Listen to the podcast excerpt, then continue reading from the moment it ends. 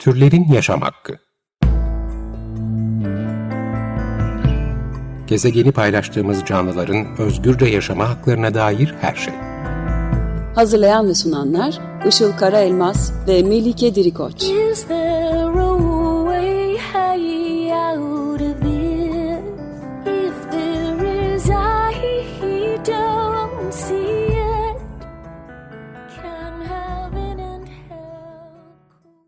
Merhabalar, 95.0 Açık Radyo'da Türlerin Yaşam Hakkı başladı. Ben Melike Dirikoç. Merhabalar, ben de Işıl Karaelmaz. Bu haftaki destekçimiz Aziz Özdemir'e teşekkür ediyoruz. Bugün bir konuğumuz olmayacak, ee, başka bir e, konuyla karşınızdayız. Gündemde epeyce yer alan bir kavramı konuşmak istiyoruz. Post-truth kavramını ve bir kitaba dayanarak e, bu kavram etrafında bir sohbet yapacağız. Özellikle de iklim krizi ve hayvan sömürüsü gibi konulara etkisinden bahsetmek istiyoruz post-truth'un. E, bu temel aldığımız kitabın adı da Post-Truth. Yazarı Lee McIntyre.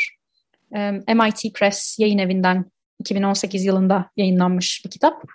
E, ilk olarak tabii Post-Truth'un ne olduğundan başlayalım ve de e, tanımı ve Türkçesinden.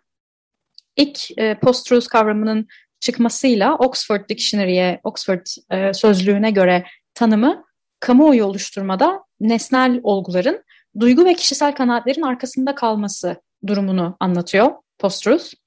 E, Türkiye'li yazar ve düşünür Yalın Alpay'ın bu konuda kitapları var Türkçe'de ve de birçok e, videosu da var YouTube'da. O Post-Truth'tan postmodernizm içinde yeni bir siyasi yazılım olarak bahsediyor. E, ve de Türkçe'ye çevirisiyle ilgili de e, post kavramının sonrası olarak çevrilmesini doğru bulmadığını söylüyor. Yani post-truth'u hakikat sonrası olarak çevirmenin yanlış olduğunu söylüyor. Çünkü e, bu Oxford sözlüğündeki tanımına göre post ifadesi burada e, sonrası olarak değil daha farklı bir anlam ifade ediyor. O da alakasızlaşma, önemsizleşme anlamında olduğunu söylüyor. Yani post-truth kavramı bu durumda hakikatin önemsizleşmesi olarak e, çevrilebiliyor. Hakikatin artık önem taşımadığı ve onu göz ardı ettiğimiz bir çağ olarak tarif ediyor Yalın Alpay e, bu post-truth çağını. E, Melike biraz e, kitaba dayanarak açabilir misin post-truth'u ve de tabii biz neden konu ediyoruz burada? E, ne gibi örnekleri var? Evet senin de dediğin gibi e, aslında olgulardan ziyade hislerin, kanaatlerin, e, kişisel inançların aslında daha çok önemli olma durumu.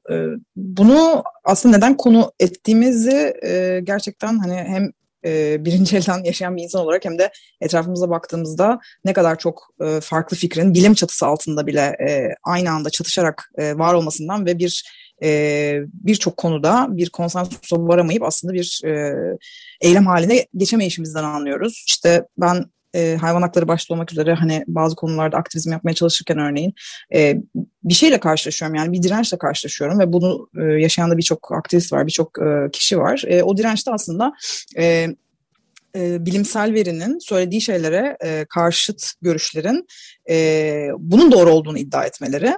E, bu anlamda da aslında e, özellikle kritik konularda yani iklim krizi gibi, işte salgın gibi, e, haklar gibi e, kritik konularda herkesin kendi gerçekliğinin e, olması e, ve bu olguların bunu değiştiremiyor olması, sürekli bir direnç halinde bulunulması gerçekten sorun yaratıyor.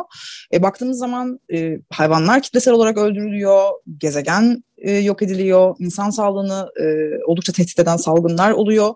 Fakat e, sürekli bir e, adım ileri, iki adım geri gidiyoruz. Çünkü e, topluca harekete e, geçemiyoruz. Çünkü kimileri böyle bir şey olmadığını düşünüyor ve kitleler halinde bu düşünüldüğünde elbette ki büyük sorunlar e, yaratıyor ve aslında birçok özne için e, geri döndürülemez zararlar oluşuyor bu meyanda.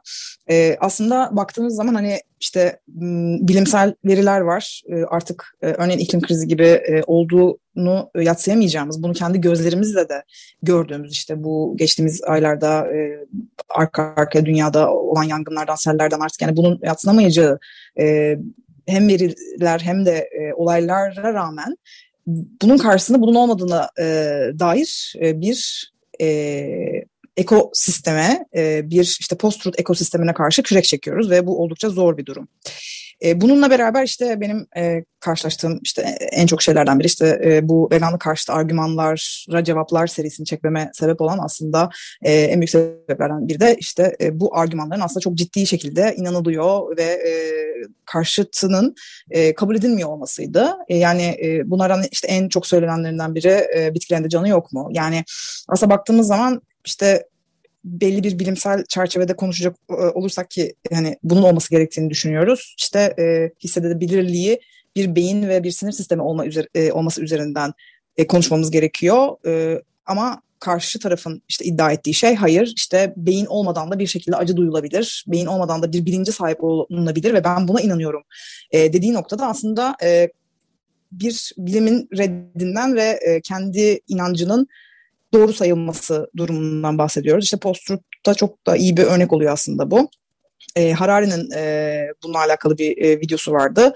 E, yine işte e, hayvanların bilincinden, hayvanların hissedebilirliğinden bahsederken e, hayvanların hissedebilirliğini o kadar da önemsemeyip bir marulun hissedebilirliği ve marulun acı çekmesinden bahsediyorsak ve bunun böyle olduğunu yani marulun acı çektiğini iddia ediyorsak bu diyor yani bilimsel bir aslında e, cehaleti gösteriyor e, diyor. Fakat işte buna inandığımız noktada ve bunda e, ısrar ettiğimiz noktada da e, bu gerçekten e, böyle kırılması çok zor, kemikleşmiş bir hani inanç olarak ve bazı kişiler için de gerçeklik olarak kalmaya ve oluşmaya e, başlıyor ve e, şunu söylüyor o da işte e, sonuçta sende olmadığını yalanlayamıyorsun. Belki var nereden biliyorsun ya da işte şöyle şöyle bir e, işte bir bilimsel araştırmayı alıyor mesela işte kimyasal tepkime ile alakalı bitkilerdeki kimyasal tepkime ile alakalı bir bilimsel araştırmayı alıp onu kendi inandığı şeye göre e, kendi doğruluğuna göre yorumlayıp işte bak aslında bu acı çekiyor demek olarak şey yapıp hani bunu bu şekilde de lanse edebiliyor. E, tabii zihnimizdeki şemalarla hareket ediyoruz. Birçok e, konuyla alakalı aslında e, uzun uzun süreler e, kafamızda oluşan, zihnimizde oluşan şemalar var. Bu e, gerçeklikler ve hani inandığımız şeyler işte bu e, post-truth ekosistemimizi oluşturuyor. E, ve aslına bakarsan işte bilimin inkar edilmesi de çok büyük bir sıkıntı. Tabii bilim adı altında yapılan aslında e, farklı e, meselelerde birazdan bahsedeceğiz bunu. Agnatoloji bölümünde de e, bahsetmiştik. E, işte bir takım hani e, objektif olmayan bilim adı altında yapılan şeylerden dolayı işte komplo teorileri oluşturmak e, ve işte taraflı bilim üzerinden kafa karışıklığı. Yani sürekli aslında yaratılan bir kafa karışıklığı var e, ve bu, bu da aslında bu post-truth ekosistemini e, oldukça besliyor.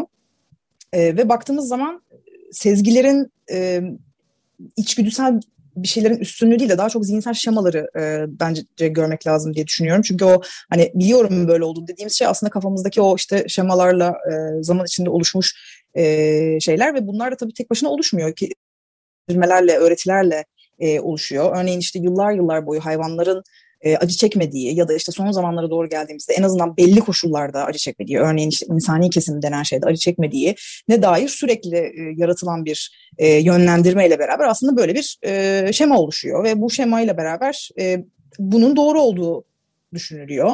Şimdi böyle bir artık önermenin bilimsel olmadığını biliyoruz fakat e, baktığımız zaman eğer etrafımız sadece bu bilgilerle sarılıysa, etrafımızdaki herkes böyle düşünüyorsa e, bunun tam tersinin olduğunu düşünmemiz daha az olası oluyor.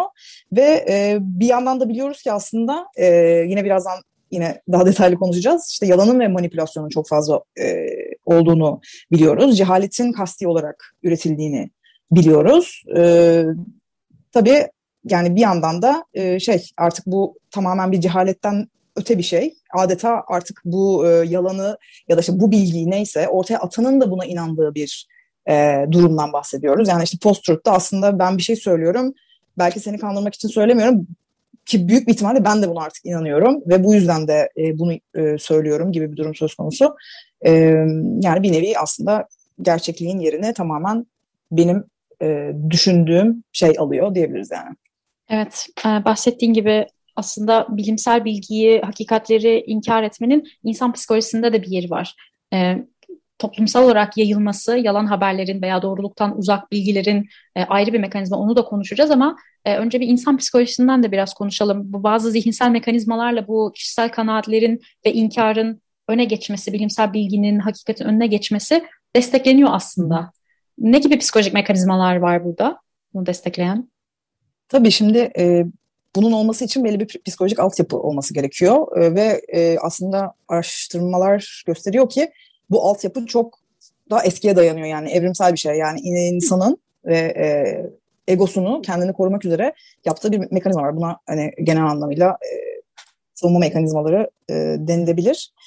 Şimdi bu mekanizmalar işte kimisi daha e, nasıl denilir böyle çok da zararlı olmayan türden e, mekanizmalar olurken kimisi de daha zarar veren, daha e, aslında tercih edilmeyen, o olması pek de e, tercih edilmeyen e, mekanizmalar olabiliyor. Aslında e, sorun bir şeye inanmamızdan çok inandığımız şeye karşılık başka bir bilgiyle karşılaştığımızda ne yaptığımız. Yani hayatımız boyunca bir şeyi farklı şekilde biliyor olabiliriz. E, bunun doğru olduğuna inanmış olabiliriz. E, ama bundan daha kötüsü galiba işte yeni bir bilgi geldiğinde inandığımız şeye e, çok sıkı bir şekilde tutunmak ve bir türlü değişmeye e, çalışmamak ve hani hiçbir şekilde gönüllü e, olmamak aslında. E, yani biliyoruz ki aslında insan e, tamamen bu e, bilişsel çelişkileri ortadan kaldırmak üzere bir e, şey geliştiriyor. Yani biz yaptığımız şeyin e, doğru olduğunu düşünmek istiyoruz. Yaptığımız şeyle işte davranışlarımızın uyumlu olduğunu e, görmek istiyoruz. Burada herhangi bir uyumsuzlukta aslında hemen bir e, mekanizma çalışıyor. Bu mekanizmada genellikle fikri değiştirmek ya da davranışı değiştirmek yerine yerleşik olan çok daha uzun süredir e, beraber e, yaşadığımız aslında o inancı korumakla, o düşünceyi korumakla alakalı oluyor. E, işte normalde aslında ideal olan nedir? Yeni bir bilgi geldiğinde o bilgi daha doğru gözüküyorsa, daha mantıklı gözüküyorsa onu tercih etmek. İşte bir örnek vermek gerekirse hayvanları kullanmanın işte gerekli olduğunu düşünerek büyümüşüzdür. Ki gerçekten de öyle bir toplumda yaşıyoruz. Bu gayet normal. Ee, sonra bir bilgiyle karşılaştığımızda aslında bunun gerekli olmadığını öğrendiğimizde bunun yanında gerekli olmamasıyla beraber işte hayvanlara, insanlara, gezegene birçok eksisi olduğunu da öğrendiğimizde burada aslında bir yeni bilginin um, ortama girmesi söz konusu ve burada yapılabileceğimiz şey bunun ışığında davranışımızı değiştirmek ve sahip olduğumuz e, bilgiyi, düşünceyi değiştirmek. Olmaktansa aslında ne yapıyoruz? Hemen o konfor alanına e, daha çoğunlukla en azından ilk verdiğimiz tepki bu oluyor. Kaçıp e, ona tutunmaya çalışıyoruz. E, çünkü aslında inandığımız ve birçok şeyin e, etrafında e, şekillenen o ekosistemi terk etmek istemiyoruz. Çünkü aynı zamanda e, bunları böyle bir şey gibi düşünebiliriz yani böyle küçük küçük ekosistemler, küçük küçük böyle e, fanuslar gibi düşünebiliriz. Çünkü o fanusun içinde işte bizim gibi düşünen insan grupları var. İşte o sosyal çevre var. O fanusun içinde e, o düşünceye paralel başka düşünce sistemleri var. E, bir yandan kendimizle alakalı iyi düşünme halini devam ettirmek istiyoruz. Yani bu zamana kadar benim yaptığım şeyler yanlış olamaz e, düşüncesi de devreye giriyor. Yani bir sürü bir sürü aslında böyle bir zincirleme düşünce sistemiyle beraber bu savunma mekanizmaları e, çatışmayı e, ortadan kaldırmak için ve egoyu korumak için devreye giriyor. Ve aynı zamanda da bu bias dediğimiz e, tam olarak Türkçe nasıl çevriliyor bilmiyorum. E, bias evet, dediğimiz zor şeyler biraz ön yargı veya eğilim olabilir belki. Evet, eğilim olabilir. Aynen. Bias da hani buna eğilimli olmak gibi belki şey yapabiliriz. Ee, işte bu post-truth meselesinde mesela e, confirmation bias e, dedikleri bir şey var. İşte e, teyit etme eğilimi. Yani neyi teyit ediyor? Kendi inandıkları şeyleri teyit etme eğilimi oluyor. İşte ben işte e, hayvanları kullanmanın doğru olduğunu düşünüyorsam ve bu düşünceyi m, saklamak istiyorsam, muhafaza etmek istiyorsam bununla alakalı bilgileri e, görmeye, bulmaya e, daha çok mail ediyorum. E, zaten de bir yandan da bu fanusun içinde olduğum için aslında kendi düşüncemi onaylayan bilgilerle zaten çevriliyim bir yandan da. Ama hani bunun üzerine, bunları görmek üzerine bir yandan hareket ediyorum. E, yani en basitinden şey örneği aklıma geliyor mesela işte e, Twitter'ımızda ya da işte Facebook'ta, e, Instagram'da kendi işte akışımıza bakalım. Neler görüyoruz? Hep doğru olduğunu düşündüğümüz şeyleri görüyoruz ya da işte e, bize yakın olduğunu, bizim düşüncemizi yansıttığını düşündüğümüz şeyleri görüyoruz. E, dolayısıyla da bu da böyle hani bir e, kısır döngü gibi oluyor e, ve hani bu şeyden çok fazla e, çıkamıyoruz bu durumda da. E, inkar etme var. Tabii bu da çok hani e, kullanılan bir e, eğilim diyelim, bias e, diyelim.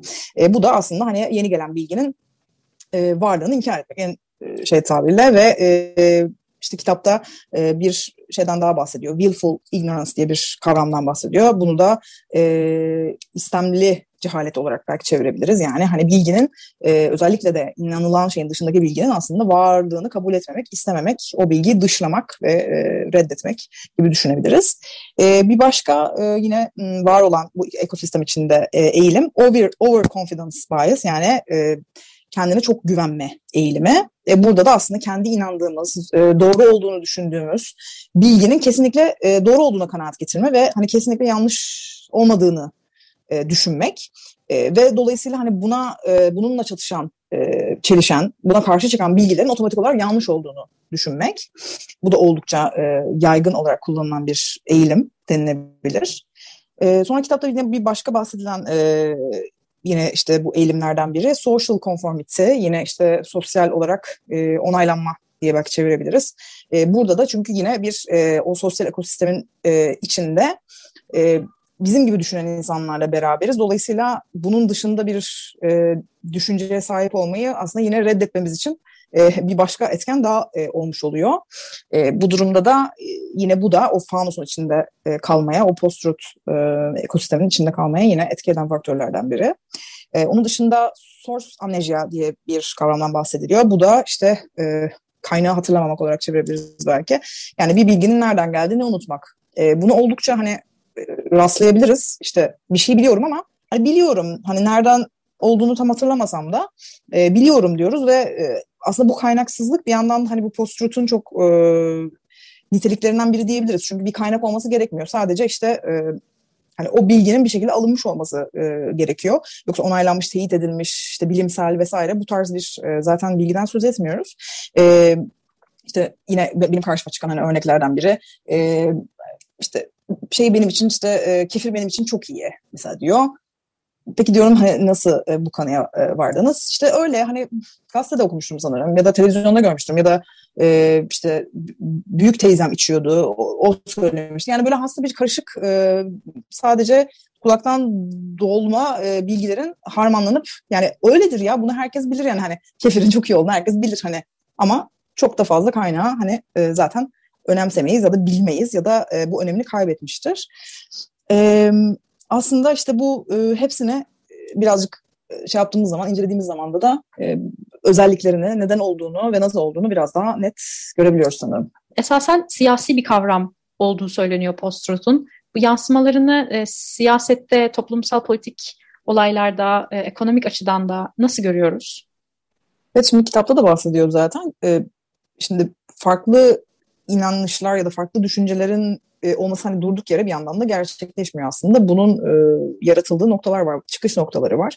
Yani bilim çatısı, çatısı altında bile farklı söylemler görüyoruz ve e, işte bir taraf A söylemine inanırken ve bunun doğru olduğunu kabul, kabul ederken diğer tarafta işte B e, bilim insanlarının e, tarafında olan söylemi e, kabul ediyor. Yani gerçekten bu e, hani son zamanlarda yine azaldı ama şeyi biliyoruz işte bu e, yani 90'larda e, ne bileyim 2000'lerin başına kadar işte iklim krizinde bile işte ikiye ayrılmış bir durum vardı. İşte çeşitli bilim insanları çıkıp e, hayır işte aslında böyle bir şey yoktur bile dendi. E, her şeyde olduğu gibi e, şeyde de görüyoruz işte, işte hayvan kullanımında zaten sağlık alanında hani e, bunu sen agnotoloji bölümünde de işlemiştik işte bir taraf e, bitkisel beslenin diyor bir taraf tereyağı diyor ikisi de işte baktığın zaman e, bilim insanı X sıfatıyla bunları söylüyorlar. Şimdi elbette tabii ki böyle bir e, kaos ortamında e, kitapta da söylediği gibi gayet politik ajandalardan ve e, daha da bunun arkasında ve daha da aslında e, motivasyonunun e, aranması gereken yer olan ekonomik ajandalardan bahsediyor.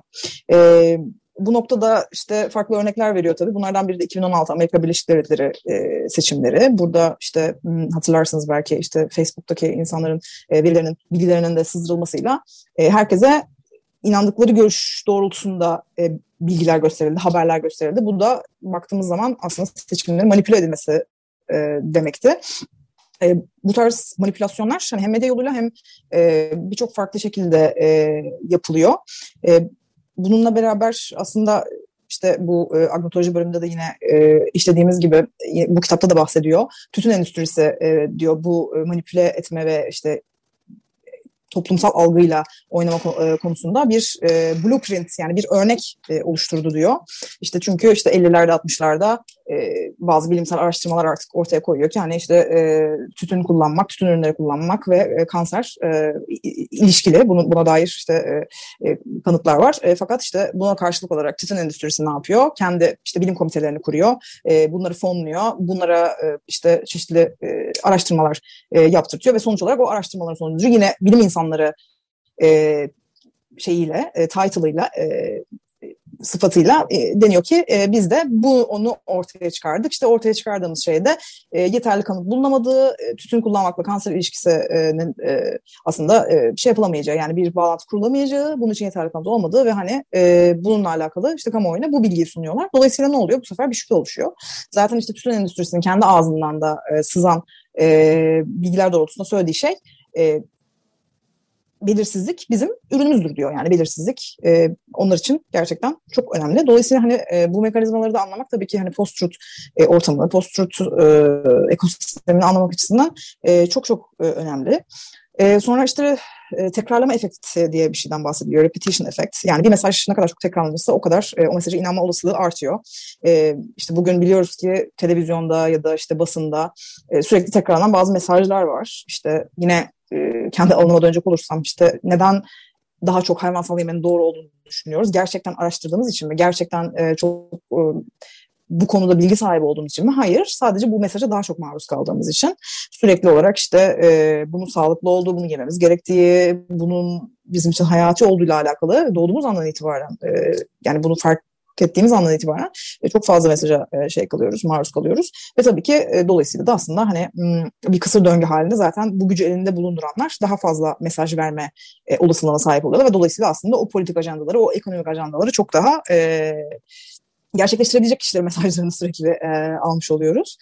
E, tabii bir yandan da aslında şeyde de söylüyor, kitapta da söylüyor işte her yalanın bir alıcısı vardır. Çünkü bir şüphe yaratıyorsunuz yani hani ya da öyleyse olabilir ya da işte ben zaten ona öyle bir düşünce altyapım varsa o yalana inanmam daha olası oluyor.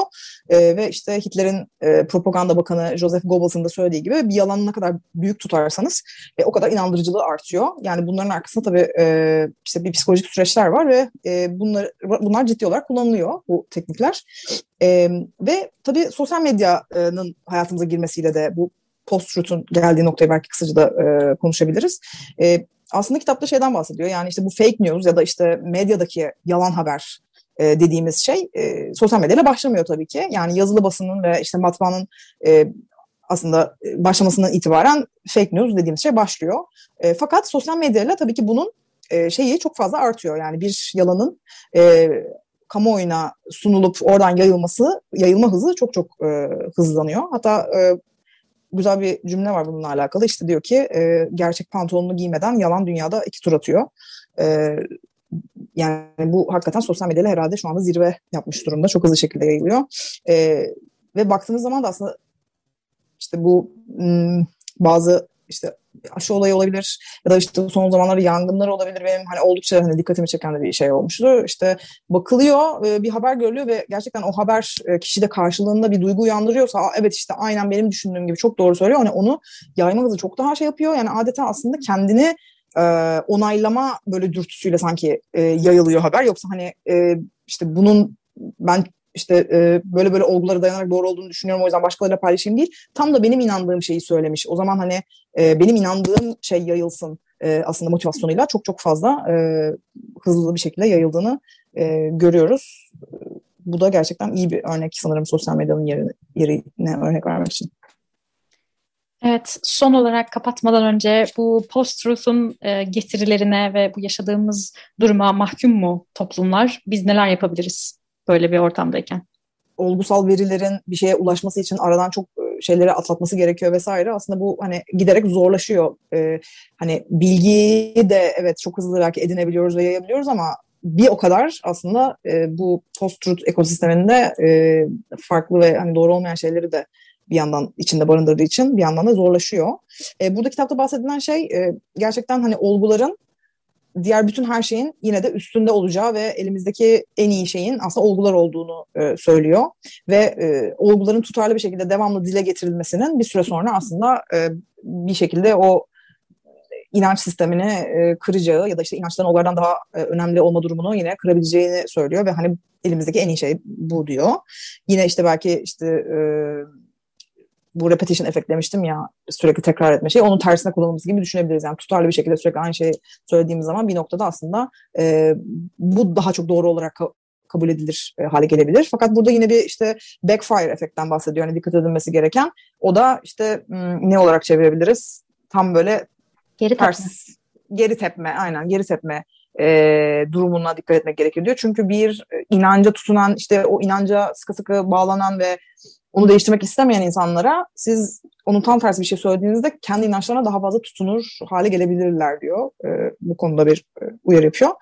E, bununla beraber tabii e, bu sosyal medya özellikle bunun için çok hani e, şu anda kullanılır bir araç olduğu için bu e, yalan haberlerin yayılması vesaire konusunda e, bununla alakalı hani bunun doğru kullanımı işte bir şeyi gördüğümüz zaman işte tetiklenip duygusal olarak tetiklenip onu hemen retweet etme ya da onu hemen paylaşma şeyine düşmeden kaynak araştırmak, teyit etmek belki biraz daha e, zor ve hoş olmayan bir süreç olsa da e, bunları yapmamızın da gerçekten hani şu anda haber alma aracımız en şey bu olduğu için e, etkisi olacağından bahsediyor. Evet, süremizin sonuna geldik. E, kapatmamız gerekiyor. 95.0 Açık Radyo'da türlerin yaşam hakkını dinlediniz. Bugün e, post-truth kavramını yani hakikatin önemsizleşmesi kavramını ve bu çağ, e, bu çağın e, koşulları üstüne konuştuk. Lee McIntyre'ın Post-Truth kitabından notlarla. Melike çok teşekkürler anlattığın için, yorumların için.